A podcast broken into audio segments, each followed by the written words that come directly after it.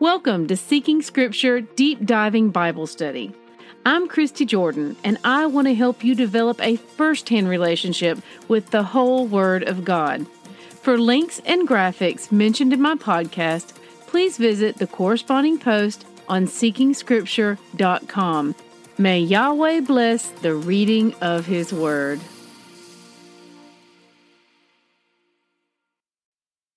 Morning, siblings. Today's readings are 1 Samuel chapters 18 through 20. I want to share something Debbie Engel wrote with you first and foremost, and then I'll add my notes in. Debbie's Rabbit Trail The Best of Intentions. Today I have Saul on my mind. He was the first king of Israel, and he messed up so badly that the kingdom was ripped away from his family forever. 1 Samuel 13, verses 13 through 14. Think about that for a minute. We know that Jesus, Yeshua, will one day sit on the throne of Israel. Saul's sin kept him from being part of that lineage. Ouch. You know, it's easy to judge Saul. He was prideful, impatient, vengeful, and disobedient. Can anyone relate? I sure can. You see, Saul was like a lot like many of us. He was not a deliberately evil man. The Bible tells us that he was trying to please Yahweh during his many fumbles, but he had one tragic flaw. Saul thought Yahweh would be honored by good intentions. And Saul believed that so much that he chose to honor his good intentions over Yahweh's commands. For example, when Yahweh commanded Saul to strike down every living person and animal in Amalek in 1 Saul 15:3, he did not follow through 100%. He allowed the best of the livestock to live in order to give it as a sacrifice to Yahweh. 1 Samuel 15 20 through 21. That sounds nice, doesn't it? Saul was so grateful that Yahweh had helped him win the battle that he wanted to honor him with a sacrifice of the best sheep and oxen. Saul had the best of intentions. When Samuel arrived, Saul reported that he had carried out Yahweh's command but Samuel had a question. Then what is this bleating of sheep in my ears and the lowing of oxen that I hear? 1 Samuel 15 14.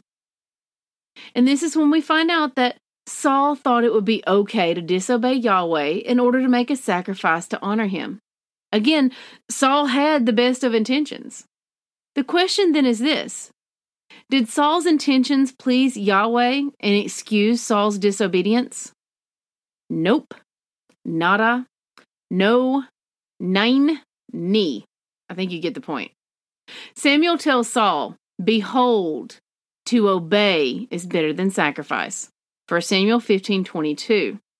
And that's still true today. Yahweh's desire for us is obedience. Sometimes we have the best of intentions, but those intentions can get us, like Saul, into big trouble.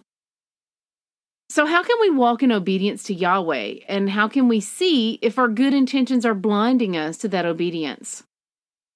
We live in a time, especially in the USA, where we have access to the Bible like no other time in history. He expects us to read it.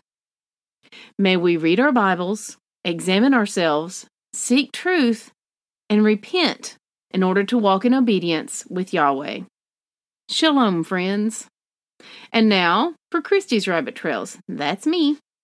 And mine begin with a tale of rotted fruit. Today, I want to start by talking about rotten fruit. You know how there are the fruits of the Spirit. In Galatians 5 22 through 23, Paul lays them out.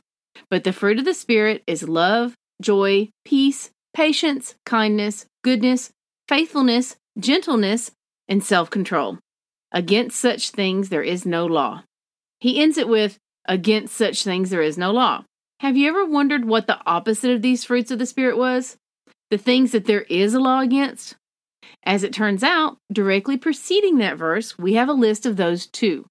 Galatians 5 19 through 21 reads, Now the works of the flesh are evident sexual immorality, impurity, sensuality, idolatry, sorcery, enmity, strife, jealousy, fits of anger, rivalries, dissensions, divisions, envy, drunkenness, orgies, and things like these. I warn you, as I warned you before, that those who do such things will not inherit the kingdom of God. These days, that list kind of reads like a stroll through a Facebook newsfeed. Sure, some may seem a bit extreme to the point of us thinking, well, I'd never do that. But pay attention to the fact that among these, carrying equal weight, are jealousy, dissensions, divisions, envy, and strife. Now, that fruit falls a little closer to our trees.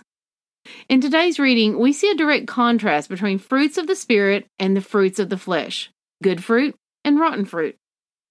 Pay attention to what produces each type of fruit and the results of bearing each type of fruit. It will go the same with us. And now, a few reminders to help keep you motivated. First and foremost, if you get behind, don't try to catch up. This is a trap, believe me. It ends up with you berating yourself and getting further behind. Instead, if you miss a few days or a week or whatever, just dive right back in where we are. Show yourself some grace and don't worry, we'll come back around the bend again. Remember, the goal was never to read the Bible just once, but to become daily Bible readers. Another reminder the best Bible translation is the one you will read.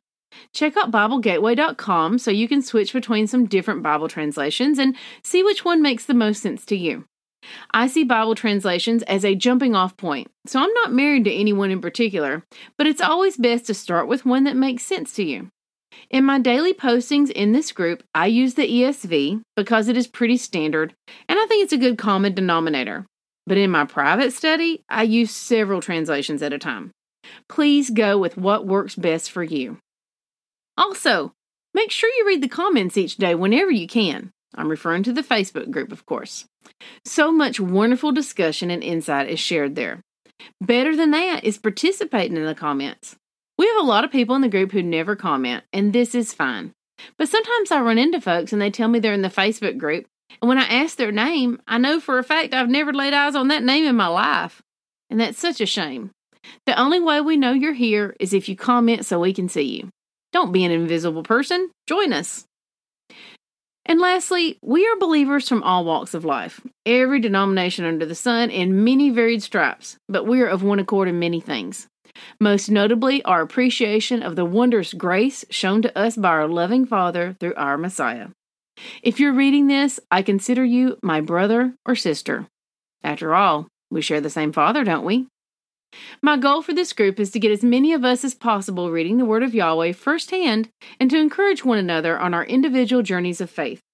I don't want you to walk out your faith as I do. I want you to walk as Yahweh has called you to walk. The Father has brought us all together here in this wonderful little corner of the internet to encourage and build up one another as we search His Word and seek His face. Let us pray for one another, hope for one another, and love one another as He so richly loves us. I'll leave my notes at that today and let you have a little more time in the Word. Test everything, hold tight to what is good. 1 Thessalonians 5:21. We are saved by grace alone. Obedience is not the root of our salvation, but it is the fruit. May Yahweh bless the reading of his word. I love y'all. Bye bye.